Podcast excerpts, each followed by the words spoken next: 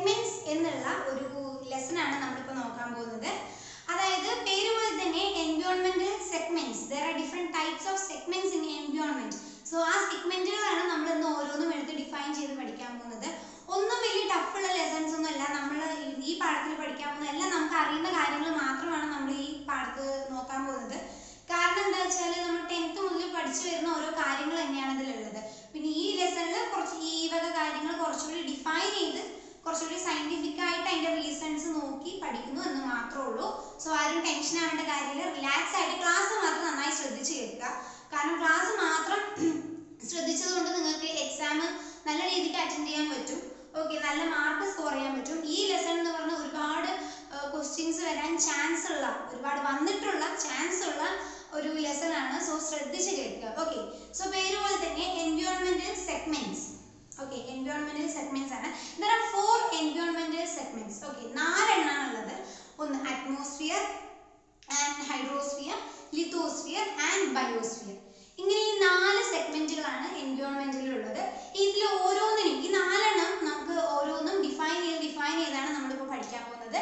So ആദ്യം തന്നെ നമുക്ക് എന്ത് ചെയ്യാം? അറ്റ്മോസ്ഫിയർ ഓക്കെ എന്താണ് അറ്റ്മോസ്ഫിയർ യെസ് അന്തരീക്ഷം. അന്തരീക്ഷത്തെയാണ് അറ്റ്മോസ്ഫിയർ സോ നിങ്ങൾ ചോദിക്കും അറ്റ്മോസ്ഫിയർ അന്തരീക്ഷത്തെ പറ്റി എന്താണ് പഠിക്കാനുള്ളതെന്ന് ഒരുപാട് കാര്യങ്ങൾ നമുക്ക് അറ്റ്മോസ്ഫിയറിനെ പറ്റി പഠിക്കാനുണ്ട്. പിന്നീട് ഈ അറ്റ്മോസ്ഫിയർ തന്നെ കുറച്ച് ലെയറുകളായിട്ട് അതിനെപ്പറ്റി ഡീറ്റെയിൽ ആയി നമുക്ക് പഠിക്കാനുണ്ട്. സോ അറ്റ്മോസ്ഫിയർ എന്ന് പറയുന്നത് വലിയൊരു പഠിക്കാൻ കുറച്ച് കൂടുതലുള്ള ഒരു ഭാഗമാണ് അറ്റ്മോസ്ഫിയറിന്റെ ഓക്കെ സോ ശ്രദ്ധിച്ച് കേൾക്കുക. ശ്രദ്ധിച്ചാൽ മാത്രമേ കൺഫ്യൂഷൻ അല്ലാതെ നമുക്ക് പോകാൻ പറ്റൂ. അല്ലെങ്കിൽ നിങ്ങൾക്ക് ഉറപ്പായിട്ടും കൺഫ്യൂഷൻ വരും. കാരണം ഒരുപാട് ലെയേഴ്സും ഒരുപാട് പോയിന്റ്സും നമുക്ക് പറയാനുണ്ട്. ഒരുപാട് പോയിന്റ്സ് നമുക്ക് പഠിക്കാനുണ്ട്. സോ ശ്രദ്ധിച്ച് കേൾക്കുക കേട്ടോ സോ അറ്റ്മോസ്ഫിയറിൽ എന്തൊക്കെയാണ് അടങ്ങിയിട്ടുള്ളത്? There are five thousand million tons of gases ആണ് അറ്റ്മോസ്ഫിയറിൽ ഉള്ളത്. Okay five thousand million tons of gases അത്രയും ഗ്യാസസ് എന്ന് പറയുമ്പോൾ ഒരുപാട് ഗ്യാസസ് ആണ് നമ്മുടെ അറ്റ്മോസ്ഫിയറിൽ നിലനിൽക്കുന്നത്. അതായത് നൈട്രജൻ ഹീലിയം ഹൈഡ്രജൻ ഓക്സിജൻ അതുപോലെ തന്നെ carbon dioxide carbon monoxide അങ്ങനെ ഇഷ്ടം പോലെ ഒരുപാട് ഗ്യാസസ് ആണ് നമ്മുടെ അറ്റ്മോസ്ഫിയറിൽ നിലനിൽക്കുന്നത്. ഓരോന്നിനും ഇത്ര എത്ര പെർസെന്റേജ് എന്ന് വെച്ച് നമുക്ക് പഠിക്കാനുണ്ട്. സോ നോക്കുമ്പോൾ നൈട്രജൻ എഴുപത്തെട്ട് പെർസെന്റേജ് ആണ് നമ്മുടെ അറ്റ്മോസ്ഫിയറിൽ ഉള്ളത്. അതുപോലെ തന്നെ oxygen twenty one പെർസെന്റേജും and carbon dioxide zero point three three പെർസെന്റേജും argon zero point nine three പെർസെന്റേജും അങ്ങനെ അത്രയും ഗ്യാസസ് ആണ് നമ്മുടെ അറ്റ്മോസ്ഫിയറിൽ അടങ്ങിയിട്ടുള്ളത് ഇതൊന്നും പോരാതെ ഇപ്പൊ ഞാൻ പറഞ്ഞ ഗ്യാസസ് പോരാതെ ഇതിന് പുറമെ ഹീലിയം അതുപോലെ തന്നെ നിയോൺ ഹൈഡ്രജൻ എന്നീ പറഞ്ഞ ഒരുപാട് മറ്റു പല ഗ്യാസസും നമ്മുടെ അറ്റ്മോസ്ഫിയറിൽ അടങ്ങിയിട്ടുണ്ട് ഓക്കെ സംഗതി എന്താണെന്ന് വെച്ചാൽ there are two different composition for atmosphere okay അത് നമ്മൾ ആരും അങ്ങനെ ശ്രദ്ധിച്ച് കാണത്തില്ല. പക്ഷെ അത് വലിയൊരു പോയിന്റ് ആണ്. ഓക്കെ രണ്ട് ഡിഫറെന്റ് കമ്പോസിഷൻ ആണ് അറ്റ്മോസ്ഫിയറിൽ ഉള്ളത്. അതായത് original atmosphere and secondary atmosphere ഇങ്ങനെ രണ്ട് കമ്പോസിഷൻ ആണ് നമ്മുടെ അറ്റ്മോസ്ഫിയറിൽ ഉള്ളത്. അതായത് തരംതിരിച്ചിരിക്കുന്നതല്ല രണ്ട് കമ്പോസിഷൻ രണ്ട് ഭാഗമാണ് നമ്മുടെ അറ്റ്മോസ്ഫിയർ ഓക്കെ ഇതിൽ ഒറിജിനൽ അറ്റ്മോസ്ഫിയറിൽ ആകെ ഉള്ളത് ഹീലിയവും മാത്രമാണ് ഓക്കെ പ്രൈമറി ഹീലിയവും ഹൈഡ്രജനും മാത്രമാണ് നമ്മുടെ ഒറിജിനൽ അറ്റ്മോസ്ഫിയറിൽ ഉള്ളത്. പിന്നീടാണ് നമ്മുടെ സെക്കൻഡറി കമ്പോസിഷനിലാണ് ബാക്കിയുള്ള ഇത്രയും ഗ്യാസസ് ഞാനിപ്പോൾ പറഞ്ഞ oxygen carbon dioxide carbon monoxide എന്നീ വേണ്ട ബാക്കിയുള്ള എല്ലാ ഗ്യാസസും സെക്കൻഡറി അറ്റ്മോസ്ഫിയറിലാണ് അടങ്ങിയിട്ടുള്ളത്.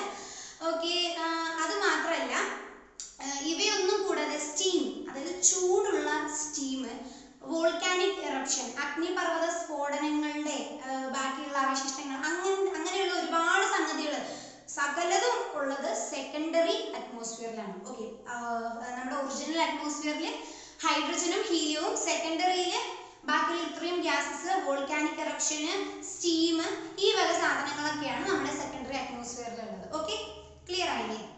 സോ ഇനി നമ്മൾ നോക്കാൻ പോകുന്നത് ഇനി different layers of atmosphere note ചെയ്യാൻ വളരെ നന്നായി ശ്രദ്ധിച്ചിരിക്കുക. കാരണം നമുക്ക് എസ് എ മാർക്കായിട്ട് എസ് ഐന് നമുക്കിത് ചോദിക്കാൻ വളരെ വളരെ ചാൻസ് കൂടുതലാണ്.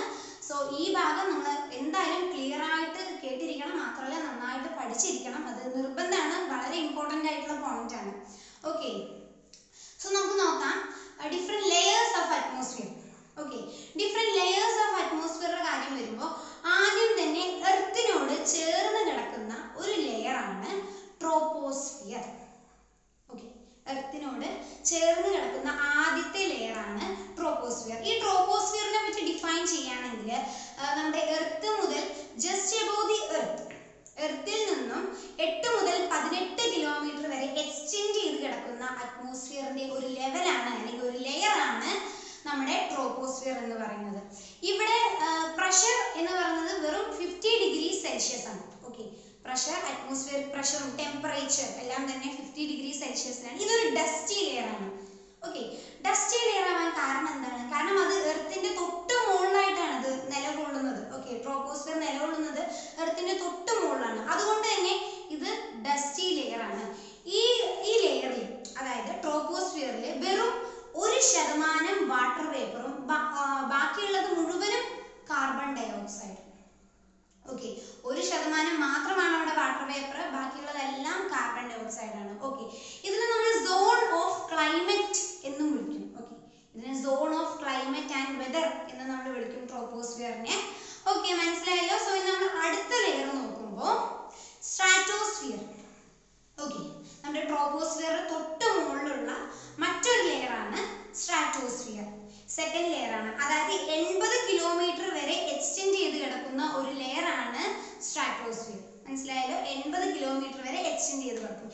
ഈ സ്ട്രാറ്റോസ്ഫിയറിന്റെ ഏറ്റവും വലിയ പ്രത്യേകത നിങ്ങൾ ശ്രദ്ധിച്ചിരിക്കണം ഒബ്ജക്റ്റീവ് ആയിട്ട് ചോദിക്കാൻ സാധ്യതയുണ്ട്. മെറ്റേഴ്സ് ആർ വിസിബിൾ എന്താണ് മെറ്റേഴ്സ് ഉൽക്കകൾ ഉൽക്കകൾ കാണപ്പെടുന്ന അറ്റ്മോസ്ഫിയറിന്റെ ഏക ലെയർ ആണ് സ്ട്രാറ്റോസ്ഫിയർ മെറ്റേഴ്സ് ആർ വിസിബിൾ ഇവിടെ നമ്മുടെ ട്രോപ്പോസ്ഫിയറിനെക്കാളും ആയിരം മടങ്ങ് ലെസ് വാട്ടർ വേപ്പറും ആയിരം മടങ്ങ് ഓസോണുമാണ് കാണപ്പെടുന്നത്. ഓക്കെ മാത്രമല്ല ഇതിന് നമ്മൾ സോൺ ഓഫ് ജെറ്റ് പ്ലെയിൻസ് എന്ന് നമ്മൾ വിളിക്കാറുണ്ട്. കാരണം എന്താ? കാരണം ഈ സ്ട്രാറ്റോസ്ഫിയറിന്റെ മുകളിലൂടെയാണ് കൂടുതലും എയർക്രാഫ്റ്റുകൾ സഞ്ചരിക്കുന്നത് അതുകൊണ്ടാണ് ഈ ഒരു ലെയറിനെ നമ്മൾ സോൺ ഓഫ് ജെറ്റ് പ്ലെയിൻസ് എന്ന് വിളിക്കുന്നത് ഓക്കെ ഇവിടെ എന്ന് പറയുന്നത് fifty fifty two degree Celsius മുതൽ ടു ഡിഗ്രി സെൽഷ്യസ് വരെയാണ് ഇതിന്റെ ടെമ്പറേച്ചർ വരുന്നത്. ഓക്കെ ഇത് മെറ്റേഴ്സ് ആർ വിസിബിൾ എന്നത് മാത്രമല്ല ഇത് ഒരു ഓസോൺ ലെയർ ആണ്. ഓക്കെ രണ്ട് പ്രത്യേകതകളാണ് അപ്പോൾ സ്ട്രാറ്റോസ്ഫിയറിനുള്ളത് മെറ്റേഴ്സ് ആർ വിസിബിൾ പിന്നെ മറ്റൊന്ന് ഓസോൺ ലെയർ മനസ്സിലായല്ലോ? സോ ഇത് നമ്മുടെ മൂന്നാമത്തെ ലെയർ ആണ്. മെസോസ്ഫിയർ എന്താണ്? മെസോസ്ഫിയർ മെസോസ്ഫിയർ എന്ന് പറയുന്നത് എൺപത് കിലോമീറ്റർ എൺപത് കിലോമീറ്റർ സ്ട്രാറ്റോസ്ഫിയറിൽ നിന്നും എൺപത് കിലോമീറ്റർ എബോവ് ആയിട്ട് എക്സ്റ്റെൻഡ് ചെയ്ത് കിടക്കുന്ന മറ്റൊരു മൂന്നാമത്തെ ലെയർ ആണ് നമ്മുടെ മെസോസ്ഫിയർ എന്ന് പറയുന്നത്. ഇവിടുത്തെ പ്രത്യേകത മെസോസ്ഫിയറിലെ പ്രത്യേകത എന്ന് പറയുന്നത് ടെമ്പറേച്ചർ ഡിക്രീസ് ചെയ്തുകൊണ്ടിരിക്കും. മെസോസ്ഫിയറിലേക്ക് എത്തുന്തോറും ടെമ്പറേച്ചർ ഹൈറ്റ് ലൈക്ക് ഹൈറ്റ് കൂടുന്തോറും ടെമ്പറേച്ചർ ഡിക്രീസ് ചെയ്യും. മാത്രമല്ല പ്രഷർ ഓക്കെ പ്രഷറും ടെമ്പറേച്ചറും ഡിക്രീസ് ചെയ്തുകൊണ്ടേയിരിക്കും. ഹൈറ്റ് കൂടുന്നതിനനുസരിച്ച്. എവിടെ? മെസോസ്ഫിയർ ശ്രദ്ധിക്കണം കേട്ടോ മെസോസ്ഫിയറിലാണ് അങ്ങനെ ടെമ്പറേച്ചറും പ്രഷറും ഹൈറ്റ് കൂടുന്തോറും കുറഞ്ഞുകൊണ്ടിരിക്കുന്നത്. ഓക്കെ ഇനി അടുത്തത് നാലാമത്തെ ലെയറാണ് തെർമോസ്ഫിയർ ഓക്കെ ഈ തെർമോസ്ഫിയർ എന്ന് പറയുന്നത് എഴുന്നൂറ് കിലോമീറ്റർ വരെ എക്സ്റ്റെൻഡ് ചെയ്ത് കിടക്കുകയാണ്. ഓക്കെ മെസോസ്ഫിയറിൽ നിന്നും എഴുന്നൂറ് കിലോമീറ്റർ എക്സ്റ്റെൻഡ് ചെയ്ത് കിടക്കുന്ന മറ്റൊരു ലെയറാണ് തെർമോസ്ഫിയർ എന്ന് പറയുന്നത്. വളരെ കുറവാണ്. സാന്ദ്രത ഡെൻസിറ്റി ഈസ് വെരി ലോ എവിടെ? ഇൻ തെർമോസ്ഫിയർ ഈ തെർമോസ്ഫിയർ മറ്റൊരു ക്യാരക്ടർ അല്ലെങ്കിൽ മറ്റൊരു പ്രത്യേകത എന്ന് പറയുമ്പോൾ വൺ വേർഡിന് വരാൻ ചാൻസ് ഉണ്ട്. ശ്രദ്ധിച്ചിരിക്കുക. അതായത് ഇവിടെയാണ് നമുക്ക് electrons and electric charge particles നമുക്ക് ഫൗണ്ട് ചെയ്യാൻ പറ്റുന്നത്. മനസ്സിലായി? തെർമോസ്ഫിയറിലാണ് ഇലക്ട്രിക്കലി ചാർജ്ഡ് പാർട്ടിക്കിൾസ് ആയി ഇലക്ട്രോൺസ് പോലുള്ള ഒരുപാട് ചാർജ്ഡ് പാർട്ടിക്കിൾസ് നിലനിൽക്കുന്ന ഒരു ലെയർ ആണ് നമ്മുടെ thermosphere and last and last അവസാനത്തെ ലെയർ ആണ് എക്സോസ്ഫിയർ ഓക്കെ എക്സോസ്ഫിയർ ആണ് ഏറ്റവും അവസാനത്തെ ലെയർ എന്ന് പറഞ്ഞത്. ഇവിടെ ആണ് ആകെ നമുക്ക് ഹീലിയവും ഹൈഡ്രജനും മാത്രമേ കാണാൻ സാധിക്കുകയുള്ളൂ എക്സോസ്ഫിയർ ഞാൻ നേരത്തെ പറഞ്ഞില്ലേ ഒറിജിനൽ അറ്റ്മോസ്ഫിയറിൽ നമുക്ക് ഹീലിയവും ഹൈഡ്രജനും ബാക്കിയുള്ള സെക്കൻഡറി അറ്റ്മോസ്ഫിയറിൽ നമുക്ക് ബാക്കിയുള്ള ഗ്യാസസ് മൊത്തം കാണാൻ സാധിക്കുമെന്ന് പറഞ്ഞത് ഓർക്കുന്നുണ്ടോ? യെസ് അതാണ് ഇവിടെ എക്സോസ്ഫിയർ എക്സോസ്ഫിയറിൽ ആകെ ഹീലിയവും ഹൈഡ്രജനും മാത്രമേ അടങ്ങിയിട്ടുള്ളൂ. ഈ എക്സോസ്ഫിയർ എന്ന് പറഞ്ഞാൽ തെർമോസ്ഫിയറിൽ നിന്നും ten thousand ten thousand kilometre extend ചെയ്ത് കിടക്കുന്ന ഒരു ലെയർ ആണ് കേട്ടോ എക്സോസ്ഫിയർ ഇവിടുത്തെ ടെമ്പറേച്ചർ പ്രഷർ എന്നൊക്കെ പറയുന്നത് വളരെ വളരെ വളരെ കൂടുതലാണ് due to solar radiation solar radiation മൂലം ഇവിടുത്തെ ടെമ്പറേച്ചറും പ്രഷറും ഒരുപാട് ഒരുപാട് കൂടുതലാണ്.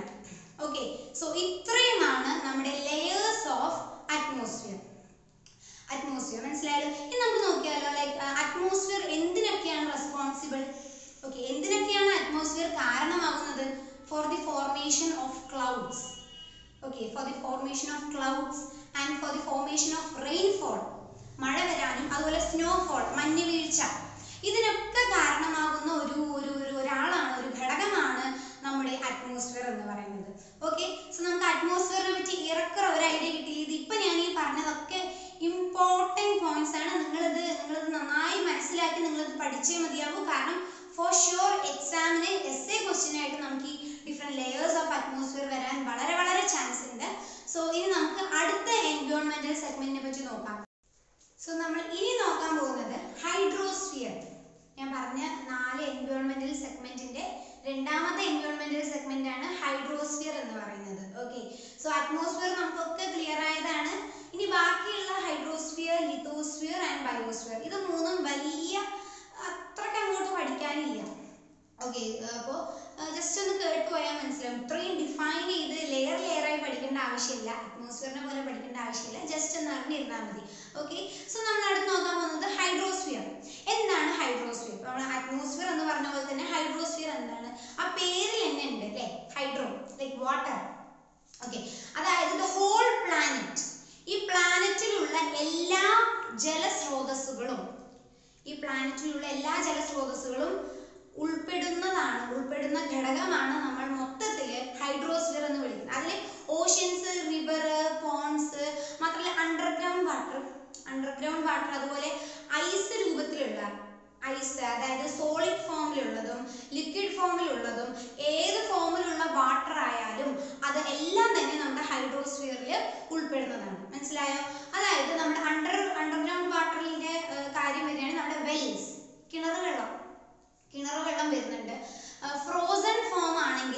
ഫ്രോസൺ ഫോം അല്ലെങ്കിൽ ഐസ് ഫോം ആണ് ഗ്ലേസിയേഴ്സ് നിങ്ങൾക്ക് ഗ്ലേസിയേഴ്സ് എന്താണെന്ന് അറിയില്ലേ? അതായത് ഐസ് കൊണ്ടുള്ള വഴി ദ പാത്ത് ഐസ് കൊണ്ടുള്ള വഴി. നമ്മൾ നടക്കുന്ന വഴിയൊക്കെ ഐസായി ഉറച്ചു നിന്നാൽ എങ്ങനെ ഉണ്ടാവും? ലൈക്ക് അതാണ് ഗ്ലേസിയേഴ്സ് ഈ ഗ്ലേസിയേഴ്സ് നമുക്ക് കൂടുതൽ നമുക്ക് നമ്മുടെ നാട്ടിലെ നമ്മുടെ ഇന്ത്യയിൽ കാണാൻ സാധിക്കുന്നത് ഹിമാലയത്തിലൊക്കെയാണ്.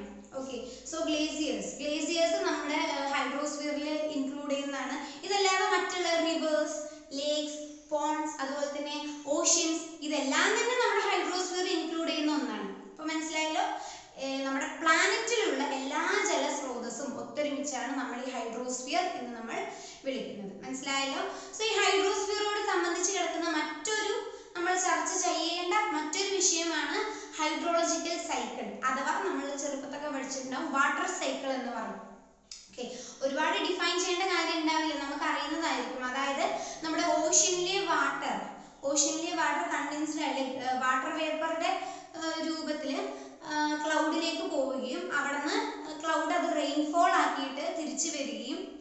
അങ്ങനെ ചെയ്യുന്ന ആ ഒരു പ്രോസസ്സ് ഉണ്ടല്ലോ. അതാണ് നമ്മുടെ ഹൈഡ്രോളജിക്കൽ സൈക്കിൾ അല്ലെ അല്ലെങ്കിൽ വാട്ടർ സൈക്കിൾ എന്നൊക്കെ നമ്മൾ ചെറുപ്പത്തിൽ പഠിച്ചിട്ടുണ്ടാവും. അതാണ് ഓക്കെ ഇനി നമ്മൾ അടുത്ത് നോക്കാൻ പോകുന്നതാണ് മൂന്നാമത്തെ ലിഥോസ്ഫിയർ ഓക്കെ എന്താണ് ഈ എന്ന് പറയുന്നത് ലിഥോസ്ഫിയർ സിമ്പിൾ ആണ്. ലിഥോസ്ഫിയർ എന്ന് പറയുന്നത് എർത്ത് സർഫസിന്റെ ഏറ്റവും കൂളസ്റ്റ് പോർഷൻ ആണ്. ഓക്കെ അതായത് ലിത്തോസ്ഫിയറിന് മറ്റൊരു പേരാണ് ഞാനിപ്പോ പറഞ്ഞത്. The coolest surface of the earth layers okay അതായത് ഭൂമിയുടെ ലെയറുകളിൽ വെച്ചിട്ട് ഏറ്റവും കൂളായ ഒരു ലെയർ ആണ് നമ്മുടെ ലിത്തോസ്ഫിയർ അത് പറയാൻ കാരണം എന്താണെന്ന് വെച്ചാൽ ലിത്തോസ്ഫിയറിൽ ആകെ അടങ്ങിയിട്ടുള്ളത് റോക്സിന്റെ ടൈനി റോക്സ് പാർട്ടിക്കിൾസ് ഓക്കെ നമ്മുടെ കല്ലിന്റെ പാർട്ടിക്കിൾസ് അതായത് സോയിൽ ആണ് ഉദ്ദേശിക്കുന്നത്. സോളിഡ് ആണ്. ലിത്തോസ്ഫിയർ സോളിഡ് ആണ്. ഓക്കെ സോളിഡ് ആണ്. അവിടെ അടങ്ങിയിരിക്കുന്ന പാർട്ടിക്കിൾസ് എന്ന് പറയുന്നത് റോക്സിന്റെ പാർട്ടിക്കിൾസ് ആണ്. ആ റോക്സിന്റെ പാർട്ടിക്കിൾസിന് നമുക്ക് ആവശ്യമായിട്ടുള്ള മിനറൽസ് അതുപോലെ തന്നെ ന്യൂട്രിയൻസ് ലൈക്ക് എല്ലാം ഇൻക്ലൂഡ് ചെയ്ത് നമുക്ക് ആവശ്യമായിട്ടുള്ള സാധനങ്ങൾ അതായത് മിനറൽസ് പോലുള്ള സംഗതികളെല്ലാം തന്നെ ഈ ലിത്തോസ്ഫിയറിൽ അടങ്ങിയിട്ടുണ്ടാവും. സോ അതുകൊണ്ടാണ് നമ്മൾ എന്ത് പറയുന്നത്? ദി എർത്ത് എർത്തിന്റെ ലെയറുകളിൽ വെച്ചിട്ട് ഏറ്റവും the coolest among the earth's layer എന്ന് വിളിക്കുന്നത് നമ്മുടെ ലിത്തോസ്ഫിയറിനെയാണ്. ഓക്കെ മനസ്സിലായല്ലോ? സോ ഇത്രേ ഉള്ളൂ. സിമ്പിൾ ആണ്. ഓക്കെ ഇനി അടുത്ത് നോക്കാൻ പോകുന്നതാണ് ബയോസ്ഫിയർ. ഓക്കെ ബയോസ്ഫിയർ എന്താ? അത് ബയോസ്ഫിയർ ഒക്കെ എല്ലാവർക്കും അറിഞ്ഞിട്ടുണ്ടാവും അല്ലേ? ഓക്കെ ബയോസ്ഫിയർ എന്താന്ന് ഞാൻ ചുരുക്കത്തിൽ പറഞ്ഞുതരാം. അതായത് ലിവിങ് ഓർഗാനിസംസ് ഓക്കെ നമ്മുടെ ഈ ഭൂമിയിൽ ജീവിച്ചിരിക്കുന്ന ആൾക്കാരും നമ്മുടെ എൻവിയോൺമെന്റ് നമ്മുടെ പരിസ്ഥിതി അല്ലെങ്കിൽ നമ്മുടെ പ്രകൃതി എൻവിയോൺമെന്റും തമ്മിലുള്ള ഇൻട്രാക്ഷൻ ഇൻട്രാക്ഷൻ അതിനെയാണ് നമ്മൾ ബയോസ്ഫിയർ എന്ന് പറഞ്ഞത്. എന്താണ് ഈ ഇന്ററാക്ഷൻ എന്നുകൊണ്ട് ഉദ്ദേശിക്കുന്നത്? ഓക്കെ നമ്മൾ അതിന്റെ ഒരു എക്സാമ്പിൾ പറയുകയാണെങ്കിൽ നമ്മൾ രാവിലെ എണീച്ചിട്ട് ഭക്ഷണം കഴിക്കുന്നു. ഈ ഭക്ഷണം നമുക്ക് എവിടെ നിന്നാണ് വരുന്നുണ്ടാവുക? അതെ പ്ലാന്റ്സിൽ നിന്ന്. സോ നമ്മൾ ആരിനെ ഡിപ്പെൻഡ് ചെയ്യണത് ഇവിടെ? യെസ് എൻവയോൺമെന്റിനെയാണ് ഡിപ്പെൻഡ് ചെയ്യുന്നത് അല്ലെ? അതല്ല നമ്മൾ എന്താ മീറ്റ് ആണ് കഴിക്കുന്നത് എന്ന് വെച്ചാൽ അപ്പോഴും നമ്മൾ ആരിനെ തന്നെയാണ് ഡിപ്പെൻഡ് ചെയ്യുന്നത്? ലൈക്ക് ഇന്ററാക്ഷൻ ആരുമായിട്ട് വരുന്നത്? യെസ് അഫ്കോഴ്സ് അനിമൽസ് ആണ് അല്ലെ? അപ്പോൾ അനിമൽസ് എന്ന് പറയുന്നത് അവരും നമ്മുടെ ഈ ബയോസ്ഫിയറിന്റെ ഒരു പാർട്ടാണ് അല്ലെ? നമ്മൾ എല്ലാ ലിവിങ് ഓർഗാനിസവും ഇപ്പൊ മനസ്സിലായോ? എല്ലാ ലിവിങ് ഓർഗാനിസവും നമ്മുടെ എൻവിയോൺമെന്റും തമ്മിലുള്ള ഇന്ററാക്ഷനെയാണ് നമ്മൾ ഇവിടെ ബയോസ്ഫിയർ എന്നുകൊണ്ട് ഉദ്ദേശിക്കുന്നത്. സോ ഈ ബയോസ്ഫിയറിൽ തന്നെ നമുക്ക് മൂന്ന് തരത്തിലുള്ള ആൾക്കാരെയാണ് നമുക്ക് കാണിക്കുക കാണാൻ സാധിക്കുക. ശ്രദ്ധിച്ചു കേൾക്കണം കേട്ടോ ഒന്ന് producers and consumers and then decomposers ഇങ്ങനെ മൂന്ന് തരത്തിലുള്ള ആൾക്കാരെയാണ് നമുക്ക് ഈ ബയോസ്ഫിയറിൽ ഉൾപ്പെടുത്താൻ പറ്റുക. സോ ആദ്യത്തെ ആളെ നോക്കാം പ്രൊഡ്യൂസേഴ്സ് പേരിൽ തന്നെ ഉണ്ട് അല്ലേ ഓക്കെ പ്രൊഡ്യൂസ് ചെയ്യുന്ന ആൾ. ആരാണ് നമ്മുടെ ബയോസ്ഫിയറിൽ ലൈക്ക് നമ്മുടെ എൻവയോൺമെന്റ് പ്രൊഡ്യൂസ് ചെയ്യുന്ന ആൾ ആരാ അഫ്കോഴ്സ് യെസ് പ്ലാന്റ്സ് അല്ലേ ചെടികളും മരങ്ങളും മരങ്ങളൊക്കെയാണ് നമുക്ക് ഒരു ഒരു വസ്തു പ്രൊഡ്യൂസ് ചെയ്യുന്ന ആൾ അല്ലേ? സോ അവരെയാണ് നമ്മൾ പ്രൊഡ്യൂസേഴ്സ് എന്ന് വിളിക്കുക. അപ്പോൾ ഈ നമുക്കൊരു എക്സാമ്പിൾ എടുക്കാം. നമ്മൾ രാവിലെ ഭക്ഷണം കഴിക്കുകയാണ് എന്നുണ്ടെങ്കിൽ ഈ കഴിക്കുന്ന ഭക്ഷണം എവിടെന്നാ വരുന്നത്? പ്ലാന്റ്സിൽ നിന്ന്. സോ അവിടെയാണ് ആര്? അവരാണ് പ്രൊഡ്യൂസേഴ്സ് ഈ കഴിക്കുന്ന നമ്മൾ ആരാണ്? അതായത് ഈ പ്രൊഡ്യൂസേഴ്സിനെ ഭക്ഷിക്കുന്ന ആൾക്കാർ ആരാണ് കൺസ്യൂമേഴ്സ് നമ്മളാണ് കൺസ്യൂമേഴ്സ് സോ ഇവിടെ നമ്മളാ കൺസ്യൂമേഴ്സ് നമ്മൾ മാത്രമല്ല ഇത് കഴിക്കുന്ന അതായത് ഈ പ്രൊഡ്യൂസേഴ്സിനെ കഴിക്കുന്ന ഹെർബിവറസ് ആനിമൽസ് ഉണ്ടാവുമല്ലോ. അനിമൽസും ഇതിൽ പെട്ട ആൾക്കാർ തന്നെയാണ് കേട്ടോ. ആര്? നമ്മുടെ പ്രൊഡ്യൂസേഴ്സിനെ ഭക്ഷിക്കുന്ന കൺസ്യൂമേഴ്സിൽ പെട്ട ആൾക്കാരാണ് നമ്മുടെ ഹെർബിവറസ് ആനിമൽസും നമ്മുടെ ഹ്യൂമൻസും എല്ലാവരും. ഓക്കെ ഇപ്പൊ ക്ലിയർ ആയല്ലോ? ഇനി ഇതിലൊന്നും വിടാതെ മൂന്നാമതൊരു കാറ്റഗറിയാണ് ഡീകമ്പോസേഴ്സ് പേരിൽ തന്നെ ഉണ്ട് അല്ലേ? ഡീകമ്പോസ് ചെയ്യുന്ന ആ അതായത് നമ്മുടെ ഹ്യൂമൻസ് ആൻഡ് ആനിമൽസിന്റെ ഒക്കെ എക്സ്ക്രിട്ടറി മെറ്റീരിയൽസ് അതുപോലെ തന്നെ മരിച്ചു കഴിഞ്ഞ ജീവനില്ലാത്ത ഒരു വസ്തുവിനെ ദ്രവിപ്പിക്കുന്ന ചില ആൾക്കാരുണ്ട് അല്ലേ? നമ്മുടെ മൈക്രോ ഓർഗാനിസംസ് ബാക്ടീരിയ ഫംഗസ് അങ്ങനെ അങ്ങനെ ഒരുപാട് ഒരുപാട് മൈക്രോ ഓർഗാനിസംസ് നമുക്കറിയാം. സോ ഈ മൈക്രോ ഓർഗാനിസംസ് വരുന്ന അതായത് അവർ ഉൾപ്പെടുന്ന കാറ്റഗറിയാണ് നമ്മുടെ ഡീകമ്പോസേഴ്സ് ഇപ്പൊ മനസ്സിലായല്ലോ മൂന്ന് തരത്തിലുള്ള ബയോസ്ഫിയറിലുള്ള മൂന്ന് ലെവലിന്റെ ആൾക്കാരെ മനസ്സിലായല്ലോ? Producers consumers and then decomposers മനസ്സിലായല്ലോ? സോ ഇനി നമ്മൾ നോക്കാൻ പോകുന്നത്. ഇപ്പൊ നമ്മൾ പഠിച്ചു നമ്മുടെ നാല് സെഗ്മെന്റ്സ് ഓഫ് അറ്റ്മോസ്ഫിയർ നമ്മൾ ക്ലിയർ ആയിട്ട് പഠിച്ചു. അതിൽ ഏറ്റവും ഇമ്പോർട്ടന്റ് നമ്മുടെ അറ്റ്മോസ്ഫിയർ ആണ്. മറക്കരുത് കേട്ടോ സോ അറ്റ്മോസ്ഫിയറിന്റെ ഡിഫറെന്റ് ലെയേഴ്സ് കാര്യങ്ങളൊക്കെ കൃത്യമായിട്ട് പഠിച്ചു വെക്കുക. ഒരു പോയിന്റ് ഇപ്പൊ ഞാൻ നിങ്ങൾക്ക് പറഞ്ഞു തന്നതെല്ലാം മെയിൻ പോയിന്റ്സ് ആണ്. സോ പോയിന്റ്സുകളൊക്കെ നന്നായി മനസ്സിലാക്കി വെക്കുക. ഓക്കെ അതായത് as a as a question ആയിട്ട് നമുക്ക് ചോദിക്കാൻ വളരെ വളരെ ചാൻസ് ഉള്ളതും ചോദിച്ചിട്ടും ഉള്ള ഒരു ക്വസ്റ്റ്യൻ ആണ് നമ്മുടെ different layers of atmosphere okay so നമ്മുടെ നമ്മുടെ ലെസന്റെ ഏറ്റവും അവസാനത്തെ ഭാഗമാണ് weather and climate okay weather and climate ഇത് രണ്ടും തമ്മിലുള്ള വ്യത്യാസം എന്താണ്? പലവരും പല ആൾക്കാരും വിചാരിച്ചിരിക്കുന്നത് വെതർ ആൻഡ് ക്ലൈമറ്റ് എന്ന് പറയുന്നതൊക്കെ സെയിം ആണെന്നാണ് വിചാരിച്ചത്. പക്ഷെ അല്ല തീർച്ചയായിട്ടും അല്ല. രണ്ടും രണ്ട് രണ്ടും രണ്ട് പഠനമാണ്. രണ്ട് രണ്ട് കാര്യങ്ങളാണ്.